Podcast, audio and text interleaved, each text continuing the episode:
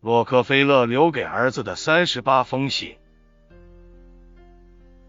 第三十二封信：拒绝责难，拒绝推诿。一九一零年七月二十四日，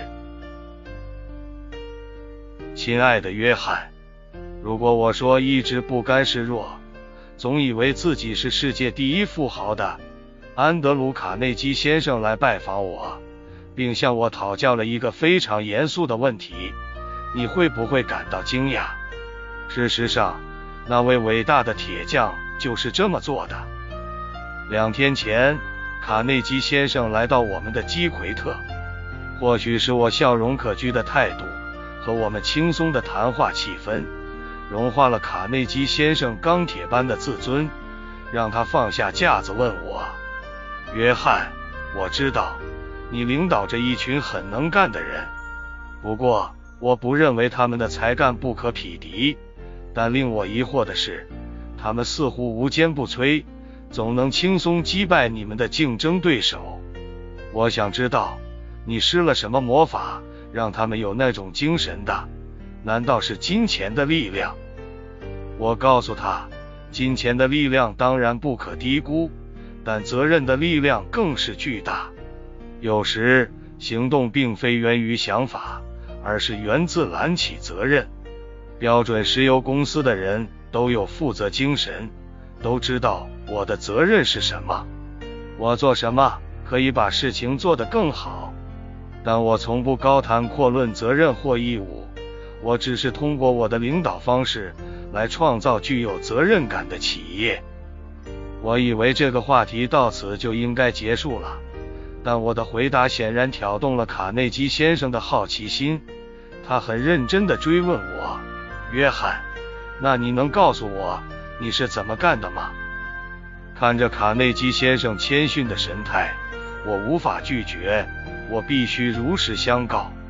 我告诉他：“如果我们想要永续生存，那么我们的领导方式就意味着断然拒绝为了任何理由。”去责难任何一个人或任何一件事，责难就如同一片沼泽，一旦失足跌落进去，你便失去了立足点和前进的方向，你会变得动弹不得，陷入憎恨和挫折的困境之中，结果只有一个：失去手下的尊重与支持。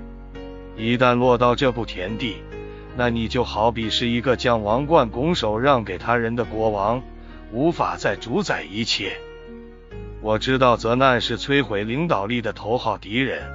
我还知道，在这个世界上没有常胜将军，不管是谁，都将遭遇挫折和失败。所以，当问题出现时，我不会感到愤恨不满。我只是在想，怎么能让情势好转起来，采取什么行动可以补救或是修复我们的失误。积极的选择朝向更高的生产力和满意度前进。当然，我不会放过我自己。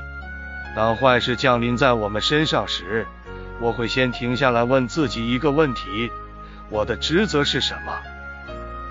回归原点，借着对自身角色进行完全坦诚的评估，可以避免窥探他人做了什么，或是要求其他人改变什么。等等无意义的行为。事实上，只有将焦点专注在自己身上，我才能将无意中拱手让出的王冠重新收回。但是，分析我的职责是什么，并不意味着自责。自责是一种最阴险狡猾的责难陷阱，诸如那真是一个愚蠢的错误。自我责难只会使我陷入与其他任何责难相同的。愤恨与不满的圈套之中。事实上，我的职责是什么？是一种具有强大分析力和自我肯定的步骤。当我知道真正的问题不是他们应该要做什么，而是我应该要做什么时，我不会自怨自艾，而只会让自己更强大。自己越强大，别人的影响力就会越小。看来这不是件坏事。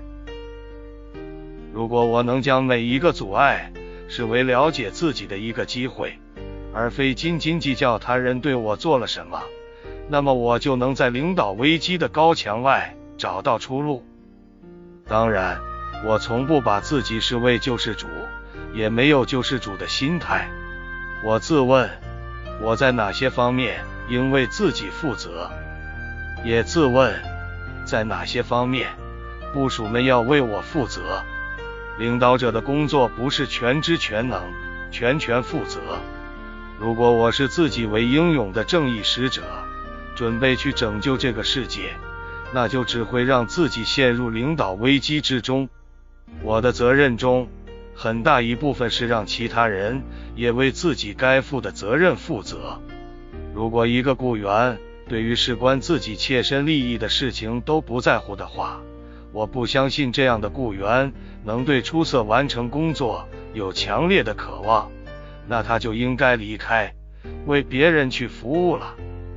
感觉责任在肩的那种压力，能让人不自觉的兴奋起来。没有一件事像个人的责任感一样，可以激发并强化做事的能力，而将重责大任托付部署，并让他了解我对他充分信任，无疑是对他最大的帮助。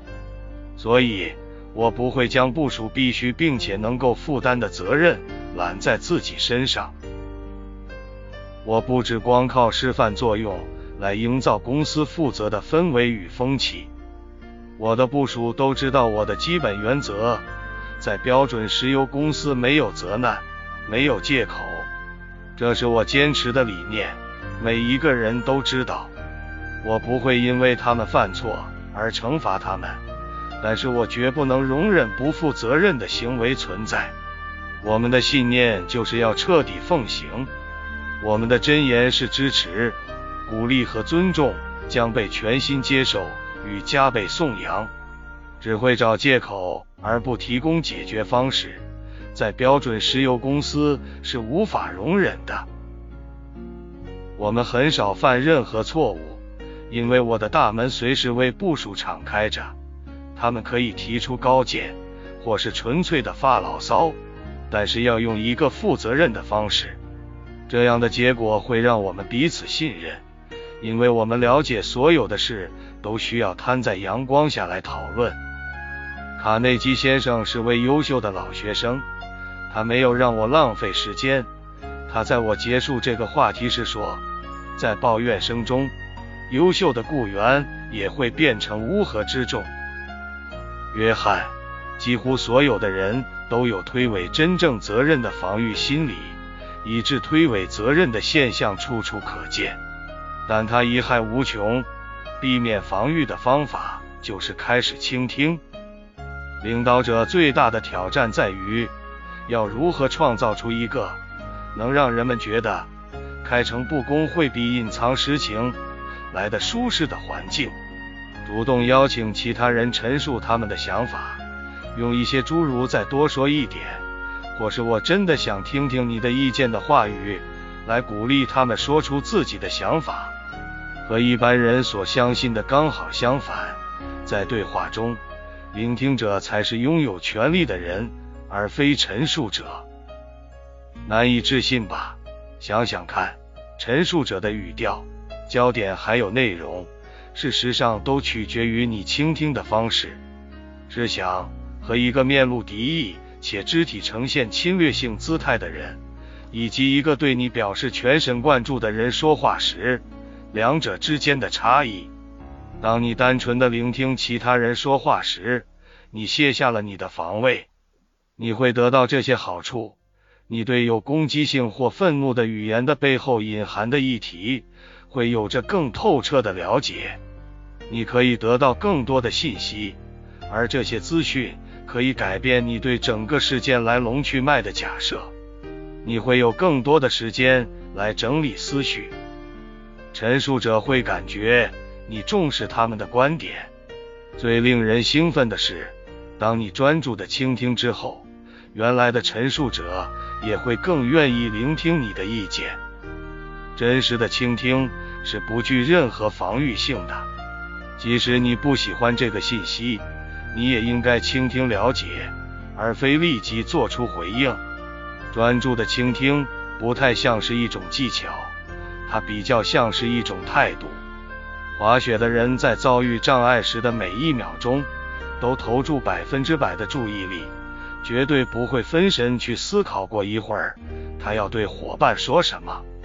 同样的，作为一名积极的倾听者，你贡献百分之百的注意力给另外一个人，不会出现想到什么就脱口而出的情况。如此一来，你去除了先入为主的观念，并敞开胸襟。开创一段更有意义和更有效果的对话。长久以来，我们塑造了生活，也塑造了自己。这个过程将会持续下去。我们最终都将为自己的选择负责。就如目的决定你的方向，拒绝责难将筑出一条实现目标的大道。爱你的爸爸。